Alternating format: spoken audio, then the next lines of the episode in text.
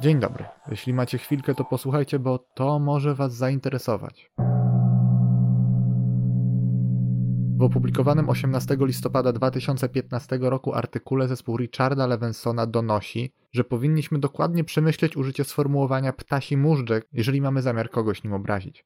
Badaczom udało się bowiem nauczyć gołębie z gatunku Columba livia rozróżniać na podstawie zdjęć komórki nowotworów złośliwych od nowotworów łagodnych.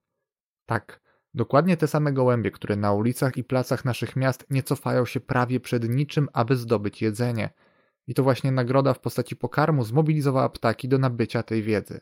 Jak się okazało, zwierzęta nie tylko nauczyły się rozróżniać zapamiętane zdjęcia, ale z powodzeniem stosowały nabytą wiedzę do nowych obrazów. Zwierzęta osiągały skuteczność zbliżoną do rzeczywistych ludzkich lekarzy już po 5-8 dniach treningu, klasyfikując poprawnie obrazy w niemal 90% przypadków. Mało tego, gołębie nauczono także wykrywać guzy na zdjęciach mammograficznych, tym razem z 80% skutecznością. Czy jest więc nadzieja, że gołębie zastąpią lekarzy? Raczej nie. Co najwyżej mogą im służyć pewną prymitywną konsultacją.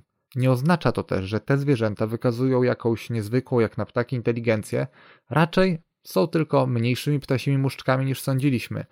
Autorzy postulują jednak, że dalsze tego typu badania pozwolą ustalić, co należy zrobić z obrazem, aby maksymalizować poprawne rozpoznanie przez prawdziwych lekarzy, tych z dyplomem. Tyle z mojej strony. Do zobaczenia, do usłyszenia.